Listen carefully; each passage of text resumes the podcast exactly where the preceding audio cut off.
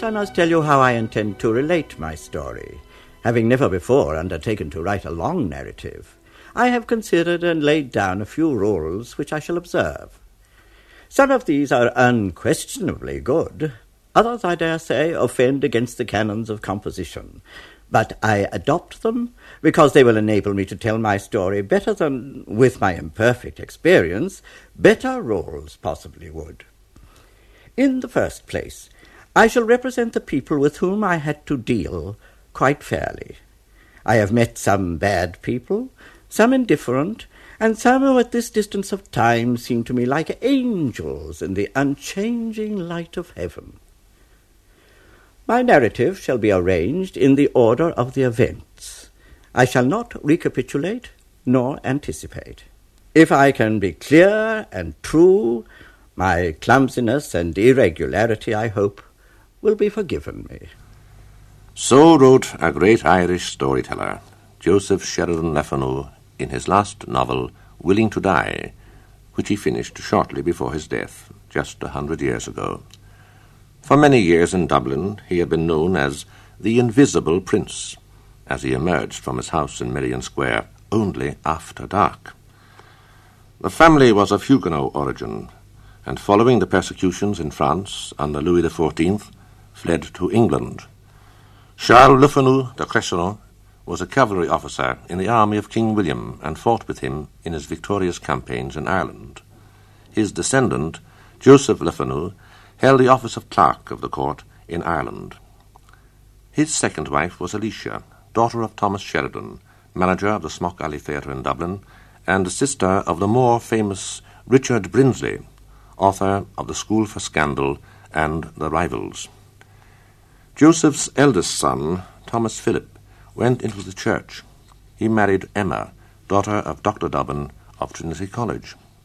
He became curate of St. Mary's Church, Mary Street, and at his residence, 45 Lower Dominic Street, on August 28, 1814, his first son, Joseph Sheridan Le Fanu, was born.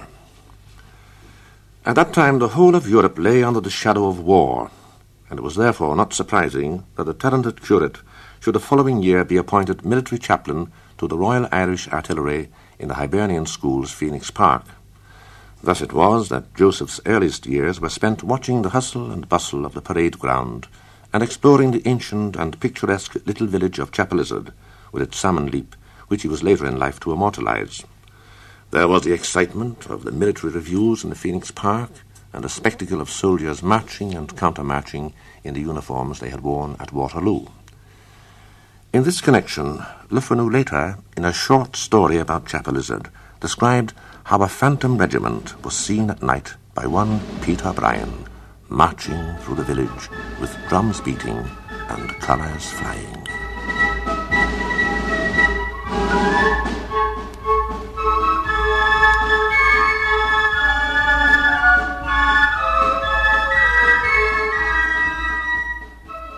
On they came at a slow march, and what was most singular in the matter was that they were drawing several cannons along with them.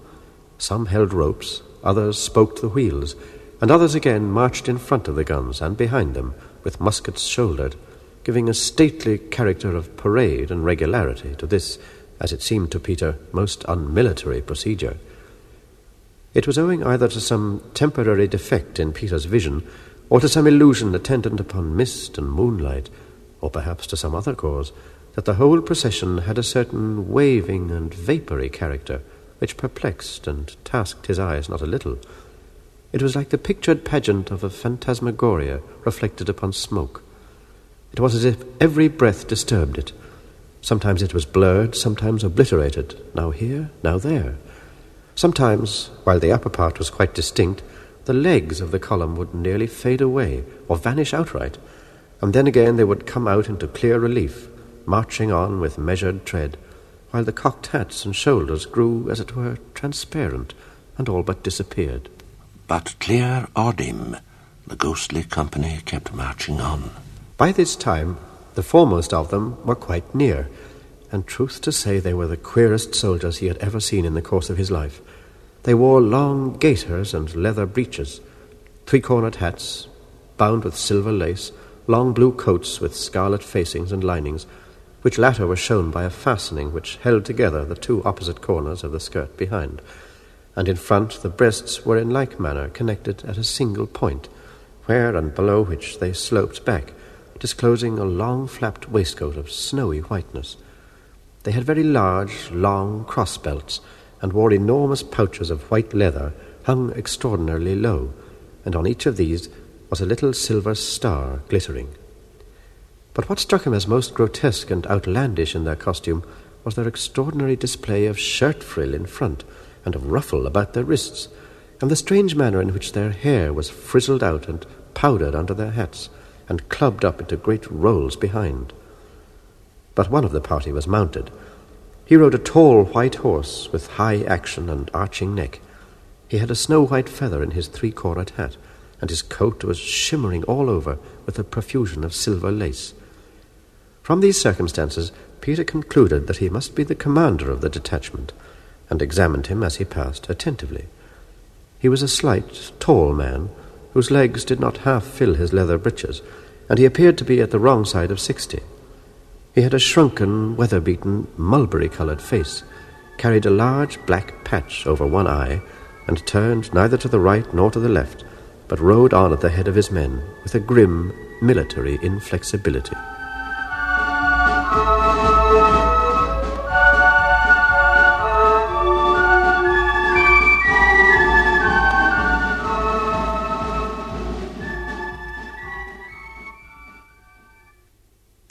In 1826, the older Le Fanu was appointed Dean of Emly and rector of the parish of Abington in County Limerick, where Joseph lived until he entered Trinity College. In Abington, he gathered the material he was now to use later in his short stories of country life, somewhat in the style of Lever and Lover, such as The Quare Gander, and the scenery around Abington is very well described in Sir Dominic's Bargain. Particularly attractive to him was the half-ruined Cappercullen house among the trees of a picturesque mountainside, and the deer park and Cappercullen Glen were favourite haunts of the children for games of adventure and bird nesting. Also in this part of the countryside was a gold mine of folklore, plenty of shanachies and wise men and women prescribing folk cures for all kinds of ailments. At this time, one thing that depressed his father, the dean, was his being habitually late for prayers. One morning, breakfast was over, nearly over, and he had not appeared. His father, holding his watch in his hand, said in his severest tones, I ask you, Joseph, I ask you seriously, is this right? Uh, no, sir, said Joe, glancing at the watch. I'm sure it must be fast. In 1831, the Tithe War began, and the friendliness uh, which had for a long time existed between the Le Fanu family and the local people abruptly ended. This might not have happened but that unfortunately a cousin of the Dean's, the Reverend Charles Coate, who dwelt in a neighbouring parish, enforced the paying of tithes, and the Le Fanus consequently suffered in popularity. The rectory was attacked by a stone-throwing crowd, and Joseph's sister and his brother William were hit.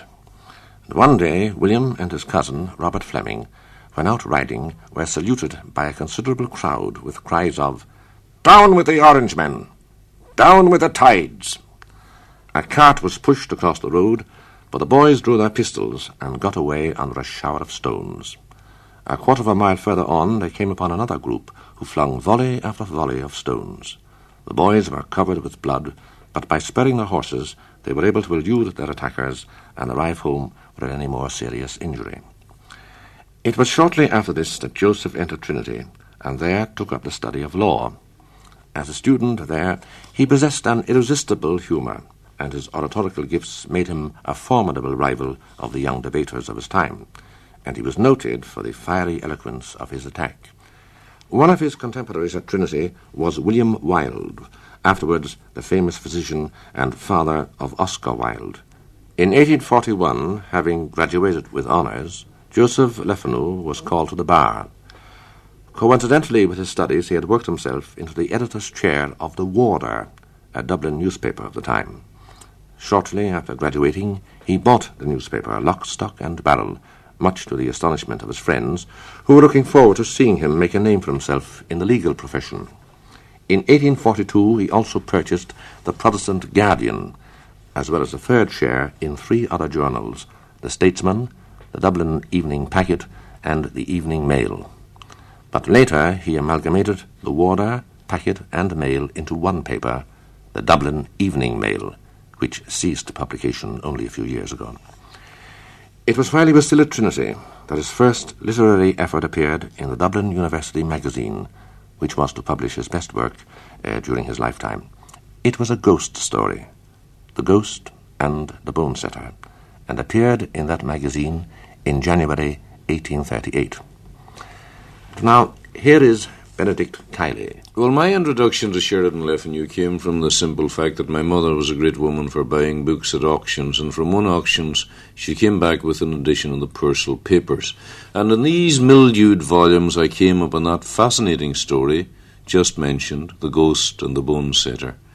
To me, it was one of the great comic stories, and still is one of the great comic stories of all time.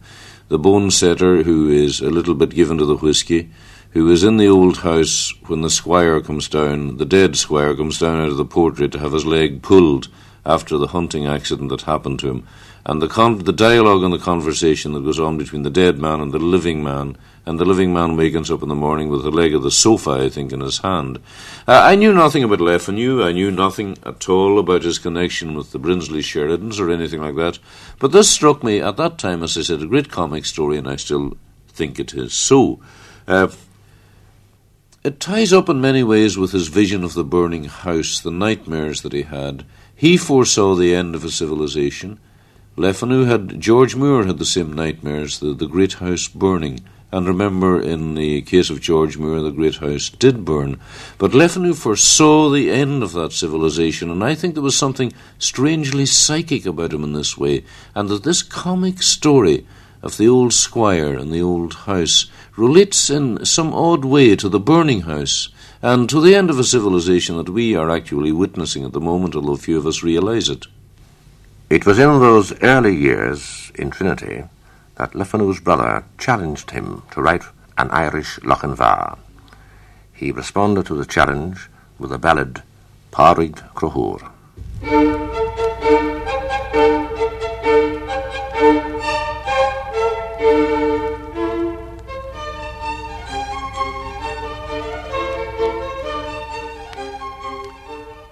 Pádraig Crotthúr was the broth of a boy, and he stood six foot eight and his arm was as round as another man's thigh. But his Pádraig was great. And his hair was as black as the shadows of night, and hung over the scars left by many a fight, and his voice, like the thunder, was deep, strong, and loud, and his eye like the lightning from under the cloud. And all the girls liked him, for he could speak civil and sweet when he liked it, for he was the divil, and there wasn't a girl from thirty-five under, divil a matter how cross, but he could come round her. But of all the sweet girls that smiled on him, but one was the girl of his heart, and he loved her alone.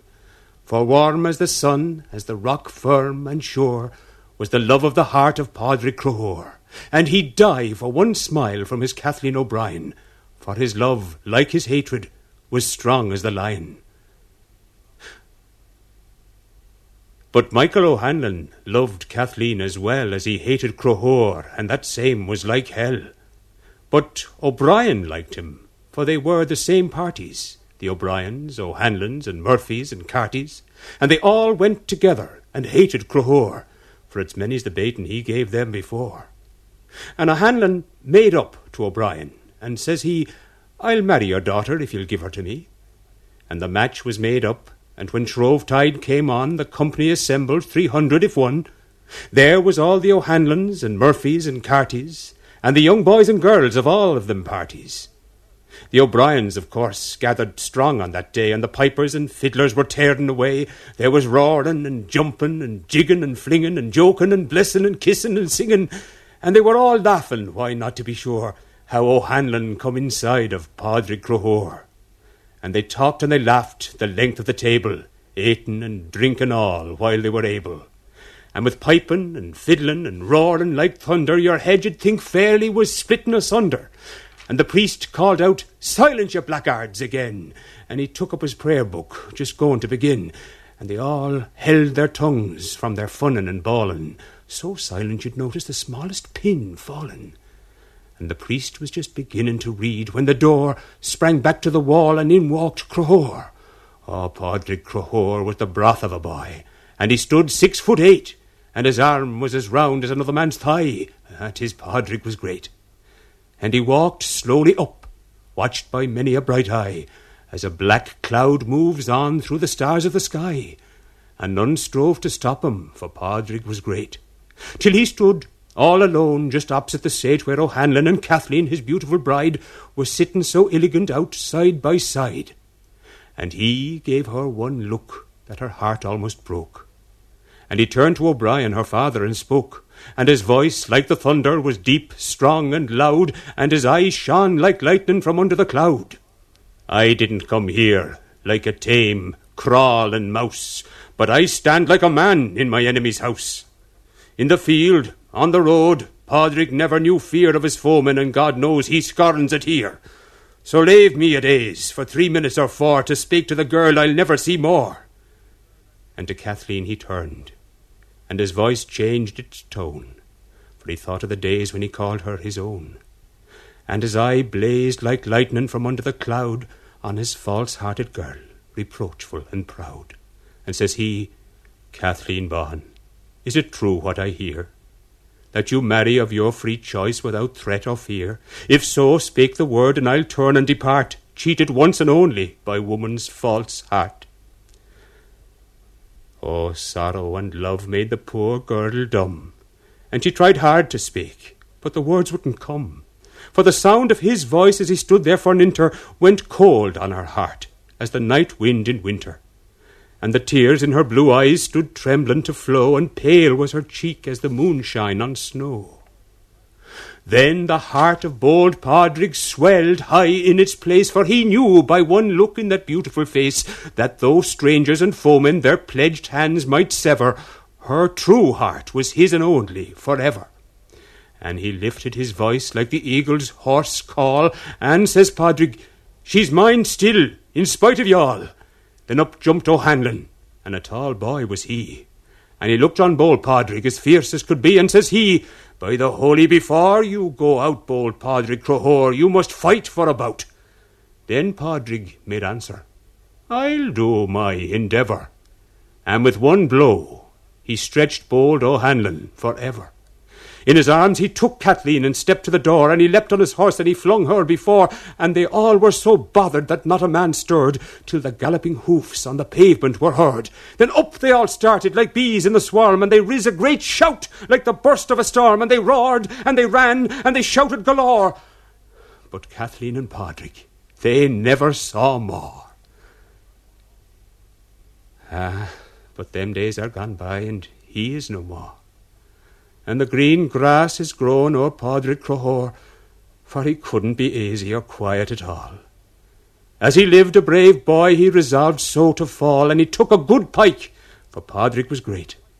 And he fought, and he died in the year ninety eight. And the day that Crohor in the green field was killed, a strong boy was stretched, and a strong heart was stilled.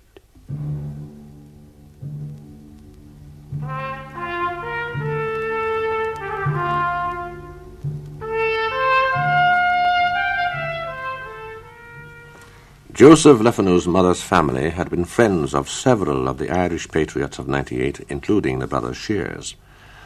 On one occasion, as a young girl, when visiting Major Swan's Dublin house in North Great George Street, she had come across the dagger which he had taken when arresting Lord Edward Fitzgerald in the home of Mr. Murphy, the feather merchant in Thomas Street, and this she hid in the mattress of her bed, and later it became a treasured possession in the family.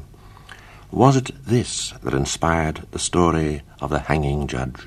The story that began as Some Disturbances in Aungier Street, but later evolved into the classic Strange Case of Mr. Justice Harbottle, set in post Jacobite England. It tells of a notorious hanging judge who is eventually confronted with the threat of a mysterious higher judgment.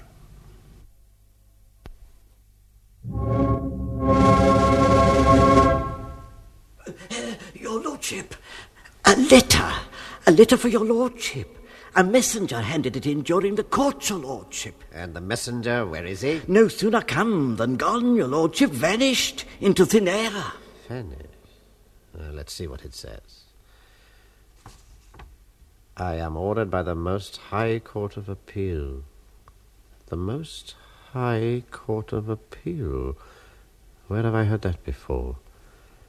I have been ordered by the Most High Court of Appeal to request your lordship to prepare yourself for trial, and to acquaint your lordship that a true bill has been sent down against your lordship for the for the murder for the murder of one Lewis Pyneweck of Shrewsbury, wrongfully executed for forgery by reason of the wilful perversion of the evidence and undue pressure put upon the jury. I am further ordered to acquaint your lordship that your trial for the said indictment is fixed for the tenth day of November by the Right Honourable the Lord Chief Justice twofold. Sblood. Do they think a man like me is to be bamboozled by buffoonery? But what's this? Father, I am to inform you that in case the jury should find you guilty, the Right Honourable the Lord Chief Justice of the aforesaid Most High Court of Appeal will, in passing sentence of death upon you, fix the day of execution for the tenth day of December, being one calendar month from the day of your trial. Signed, Caleb Searcher, officer of the Crown Solicitor in the Kingdom of Life and Death. Need one add that on the night of the very day mentioned as the day of execution, his servants found Harbottle hanging on his own staircase. In 1850, Le Fanu's best known ballad, Shamus O'Brien, was published in a Dublin University magazine. It was taken up and frequently recited by Samuel Lover, to whom it is often wrongly attributed. It was inspired by the outlaw Kirby, who had many Herbert escapes from the British troops while on the run in and after 1798. The ballad was adopted by a Mr. Jessop as the libretto of the opera Shamus O'Brien, the music for which was written by Sir Charles Villiers Stanford, who was a cousin of Le Fanu's wife. It was first produced in the Gaiety, Dublin, in 1896.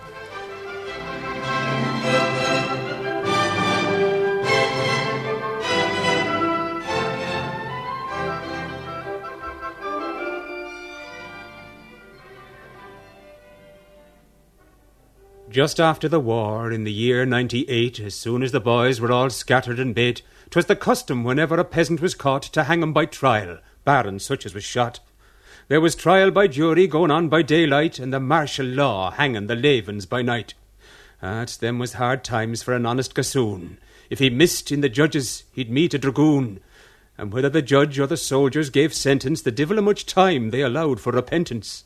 And it's many's the fine boy was then on his keepin' with small share of restin' or atin' or sleepin', and because they loved Erin and scorned to sell it, a prey for the bloodhound, a mark for the bullet, unsheltered by night and unrested by day, with the heath for their barrack, revenge for their pay. And the bravest and hardiest boy of them all was Shamus O'Brien from the town of Glengall.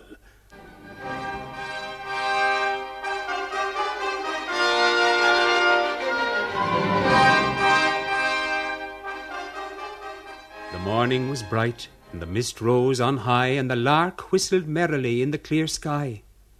But why are the men standing idle so late, and why do the crowds gather fast in the street? What come they to talk of? What come they to see? And why does the long rope hang from the cross tree? Now, Shamus O'Brien, pray fervent and fast, may the saints take your soul, for this day is your last. Pray fast, and pray strong, for the moment is nigh when, strong, proud, and great as you are, you must die. And faster and faster the crowd gathered there, boys, horses, and gingerbread, just like a fair. And whisky was selling, and cussum up too, and old men and young women enjoying the view. Ten thousand was gathered there if there was one, all waiting till such time as the hanging had come. At last they threw open the big prison gate, and out come the sheriffs and soldiers in state, and a cart in the middle, and Shamus was in it, not paler, but prouder than ever that minute. And as soon as the people saw Shamus O'Brien, with prayin' and blessin' and all the girls cryin', a wild wailin' sound came on by degrees, like the sound of the lonesome wind blowin' through trees. On, on to the gallows the sheriffs are gone, and the cart and the soldiers go steadily on, and at every side, swelling around of the cart, a wild, sorrowful sound that would open your heart. Now under the gallows the cart takes its stand, and the hangman gets up with the rope in his hand. And the priest gives his blessing and goes down on the ground, and Shamus O'Brien throws one last look around. Then the hangman drew near, and the people grew still, young faces turned sickly, and warm hearts grew chill, and all being ready, his neck was made bare for the gripe of the life strangling cord to prepare. And the good priest has left him, having said his last prayer. But the good priest done more, for his hands he unbound, and with one daring spring Jim has leapt on the ground. Crash go the carbines, and clash go the sabres. He's not down, he's alive still. Now stand to him, neighbours. Through the smoke and the horses, he's into the crowd. By the heavens, he's free! Then thunder more loud. By one shout from the people, the heavens were shaken. One shout that the dead of the world might awaken. Your swords, they may glitter, your carbines go bang, but if you want hanging, it yourselves you must hang, for tonight he'll be sleeping in Aherlow Glen. The soldiers ran this way, the hangman ran that, and Father Malone lost his new Sunday hat, and the sheriffs were both of them punished severely and fined like the divil, because Jim done them fairly.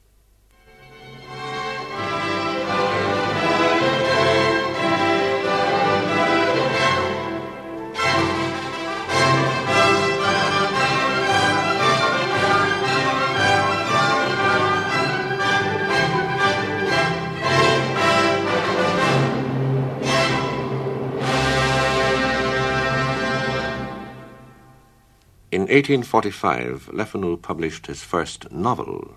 It dealt with his favourite subject, 18th century Dublin. This was the costume story, The Cock and the Anchor, with its duels and descriptions of old Dublin inns.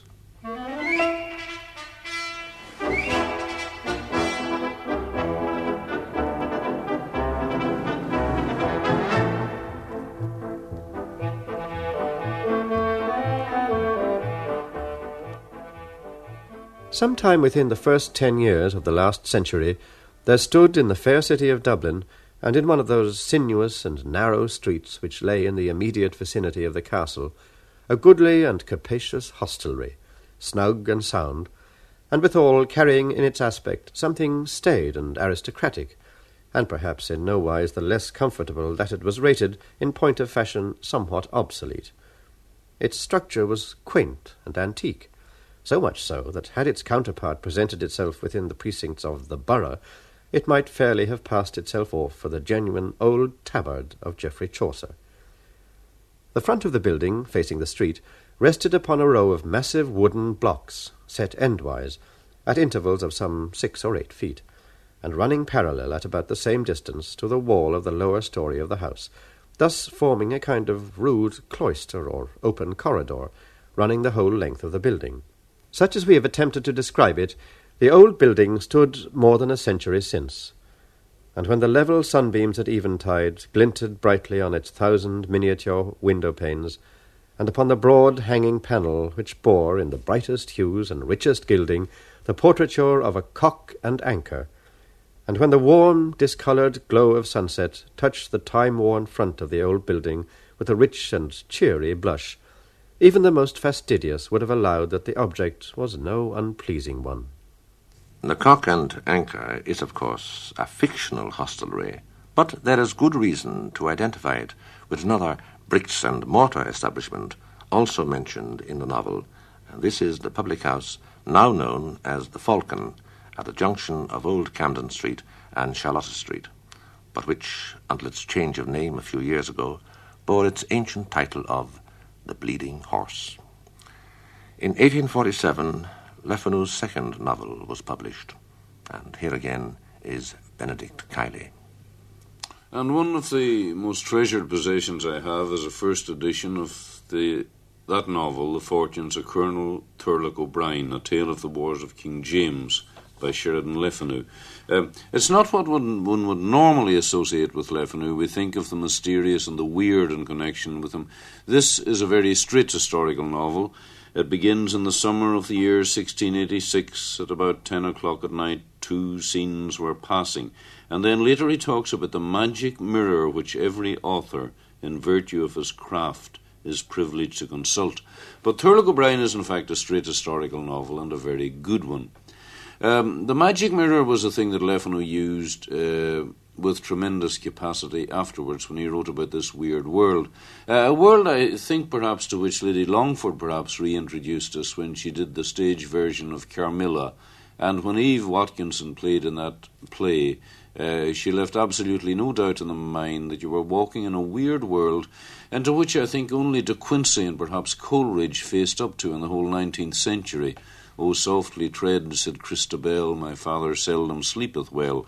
Uh, and uh, Le Fanu brought you from this straight historical novel. He brought, he went into this weird world of the morbid imagination, uh, the world of disordered sex, drugs, everything that De Quincey had.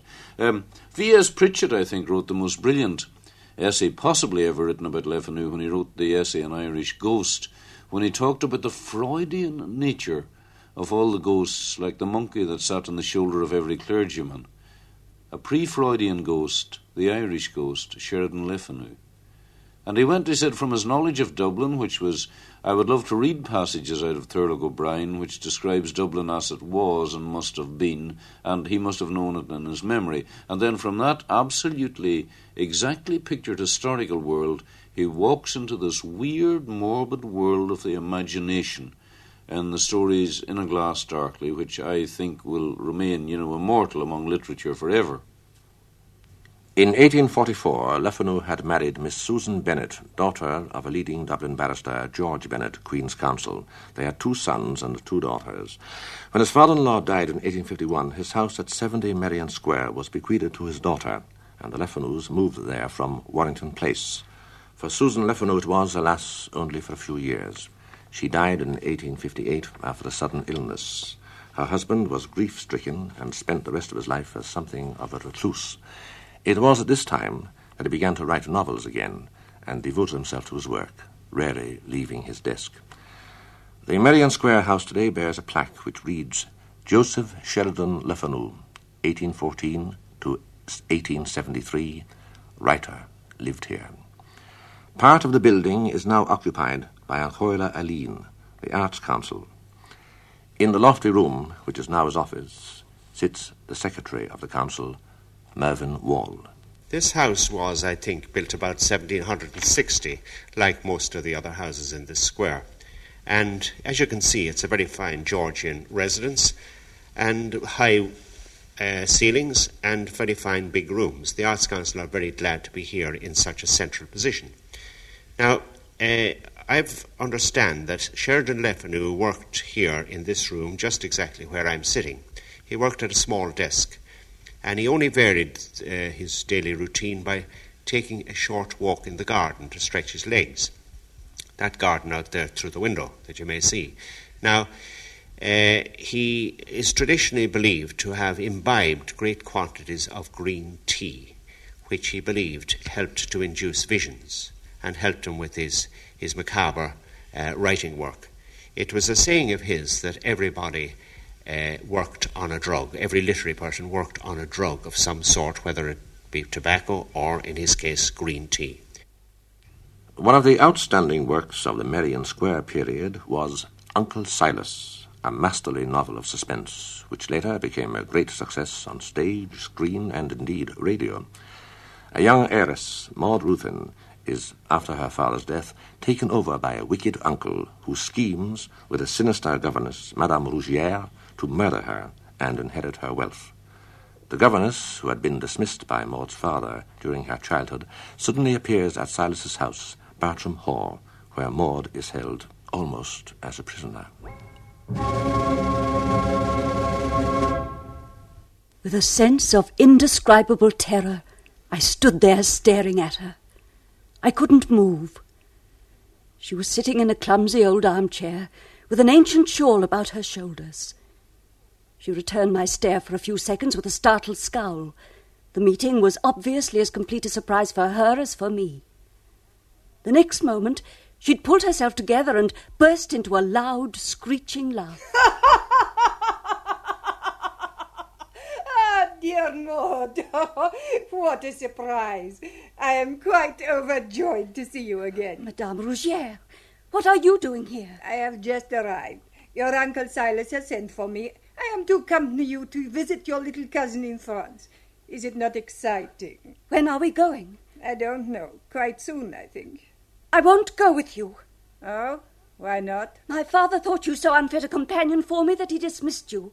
I'm very sure my uncle will think as he did. It may be. We shall see, mademoiselle. I'm not such a fool as I was at Knowle. You shan't terrify me here. I'm going to tell my uncle all about you. Uh, shall we go to him now? Yes. Very well. Come along, child. We shall hear what he has got to say. Uncle Silas? Yes, what is it? Why am I disturbed? This lady says she's been sent to accompany me to France. That is so. I want to tell you that I don't think she's suitable. Why? She was my governess at Knowle. So I believe. And my father had to dismiss oh, her. Oh, that is not true. It is true.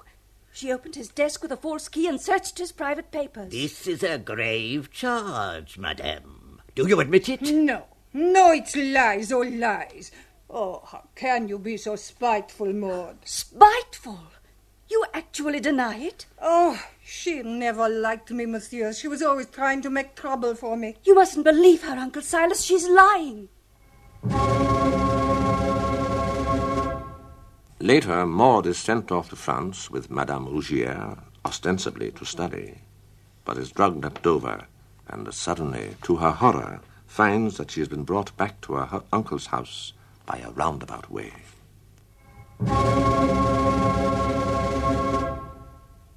Can you see the sea from the window? No, dear child. You will see it soon enough. Oh, you look tired. Are you sure you're feeling quite well? Well enough to get up. I should feel better, I think, out of bed. There is no hurry, you know. Is there a pretty view from the window? No, not pretty. But see for yourself. Oh, that, that courtyard. What about it? It looks familiar. It, it's like the inner courtyard of. It is the courtyard of Bartram.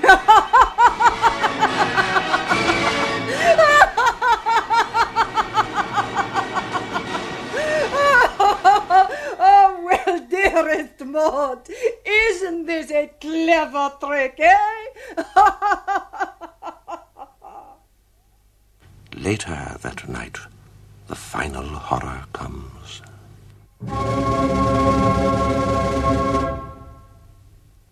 He's coming in. He's got something. A hammer. What's he going to do? Can, can he see me? No. No, he's going to the bed. Drawing aside the curtains. Oh, oh no. No.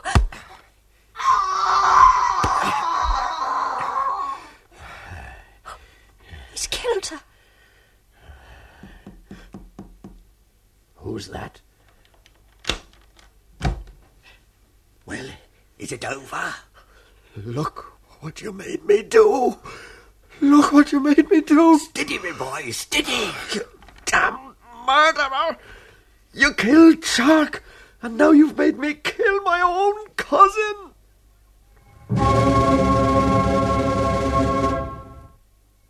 The other outstanding novel which Le Fanu wrote at this time was The House by the Churchyard, first published in the Dublin University magazine in 1861. Curiously enough, there are echoes of the story in no less a work than Finnegans Wake. Joyce worked into his masterpiece an encounter his father had with a tramp in the Phoenix Park, and this was on the spot where Dangerfield struck down Sturk in a duel in Le Fanu's novel. Joyce described an elm tree as the soft-leafed elm Lefanunian, which, together with a mossy stone, tells the story of Anna Livia. And near the end he mentions what gypsy Devereux vowed to Lillian, and why the elm and how the stone. The book had been a favourite of his father's, and Joyce had read it when he was very young. In Finnegans Wake, the tavern keeper in Chapelizod is H.C. Earwicker. The Phoenix Park is at one time the Garden of Eden, at another the battlefield of Waterloo, while at times the action moves to Dublin, a phantom city, fate of film folk. The characters of the house by the churchyard flit like shadows through Joyce's book. Thus, that Dangerfield circling Butcher's Wood, where fireworker O'Flaherty engaged a nutter of Castle Mallards, and Ah for Archer's stuns Turk, all over which fossil footprints, boot marks, finger signs, elbow dints, breech bowls, ASO were all successively traced of a most involving dition. Another link lay in the fact that the former barracks of Le Fanu's Royal Artillerymen in Chapelizod later became the distillery in which the writer's father, John Stanislaus Joyce, had shares and worked for a short period to justify his son's description. Among other things, he was something in a distillery, and at present is a praiser of his own past.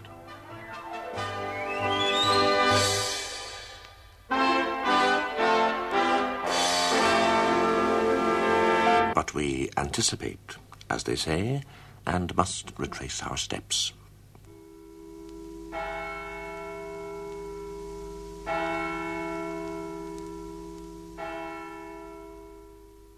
Here am I, writing in the 60s of the 19th century, and wondering what really did happen in that house by the churchyard.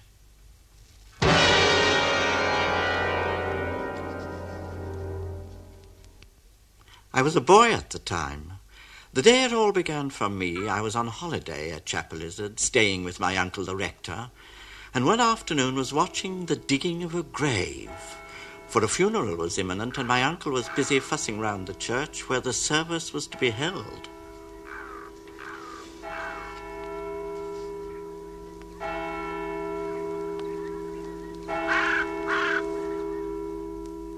As usual, there was quite a little group of people looking on at old Tim Moran digging the new grave, myself among them.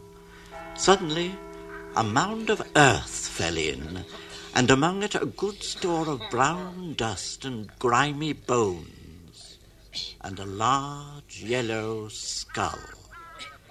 A very peculiar looking skull indeed. Beat the powers the war. Here's a battered headpiece for you now. Did you ever see the like of Oh, it? show it here to me, Jim. Let me have a look at it. Oh, murder. Murder, sure enough. Oh, sure, that poor fella got no chance for his life at all. That's a bullet hole sure enough. Oh, and look at them two Eh. cracks. Oh, murder, right enough. Whoever done that must have used a poker. Now, could it have been the soldier? Wasn't it Mattress was the name? The soldier was shot in the year 90s, I've often heard, for, for, for striking his captain. Not us all. That poor fella's buried round by the north side. Neither could it be Councillor Gallagher that was killed in the duel with Colonel Rook. He was shot in the head, right enough, but that's not his cranium. Well, why not? Eh, You've only got to look at the coffin it tumbled from. To go into powder between your fingers, it's nothing but tin. Ah, will you leave me to work the laddie? Here's the rector himself to see what's holding Oh, up yeah, the work. uh, Good day, gentlemen. Good day, Ah, Reverend.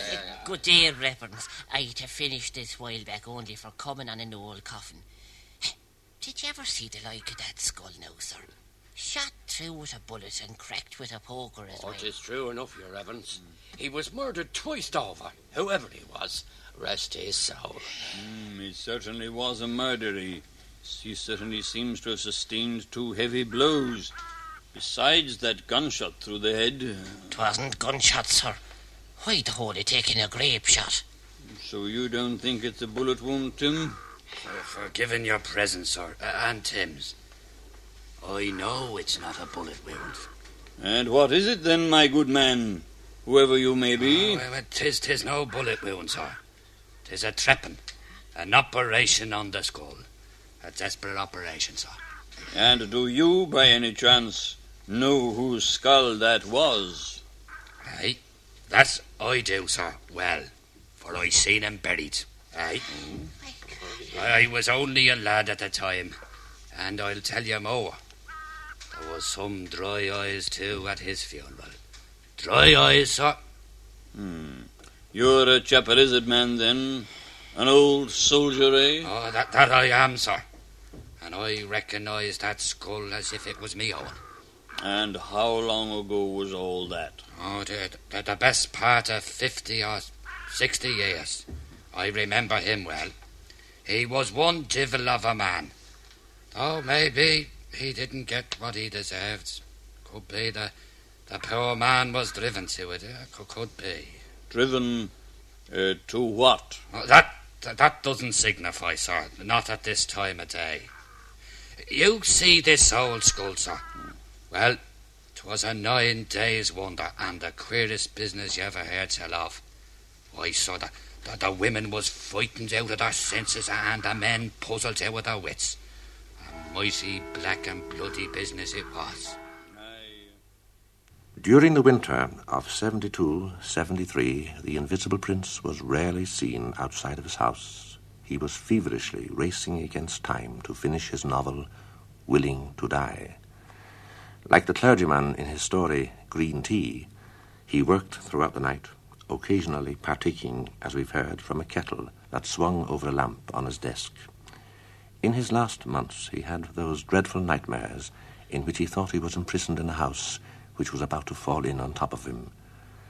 And when, on February the 7th, 1873, a physician who had been called to the house arrived to find him dead, he exclaimed, The house has fallen at last.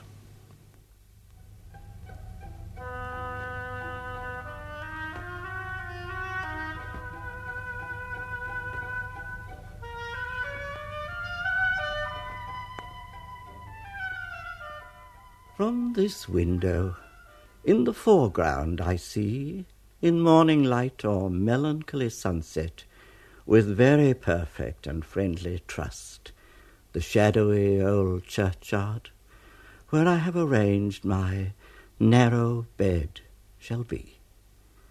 There my mother earth at last shall hold me in her bosom, and I shall find my anodyne and rest. There over me shall hover through the old church windows, faintly, the sweet hymns and the voices in prayer I heard long ago. There the shadow of tower and tree shall slowly move over the grass above me, from dawn till night. I am not sorry as I sit here with my vain recollections and my direful knowledge that my life has been what it has been.